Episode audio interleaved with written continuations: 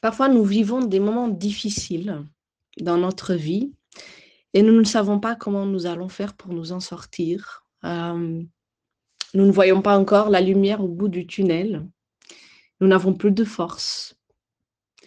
Et peut-être si aujourd'hui vous vous sentez un peu comme ça, j'aimerais partager le texte qui se trouve en Ésaïe 43 et à partir du verset 1 qui dit Ainsi parle maintenant l'Éternel, qui t'a créé, ô Jacob, celui qui t'a formé, ô Israël. Ne crains rien, car je te rachète, je t'appelle par ton nom, tu es à moi. Si tu traverses les eaux, je serai avec toi, et les fleuves, ils ne te submergeront point. Si tu marches dans le feu, tu ne te brûleras pas, et la femme ne t'embrasera pas.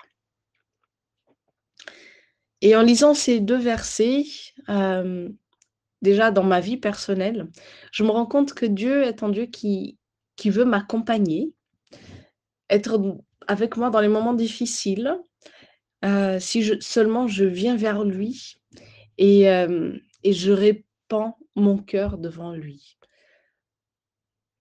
Vers une recherche de ce qui est difficile pour nous, accueillir nos sentiments, et, surtout faire ce chemin avec Dieu.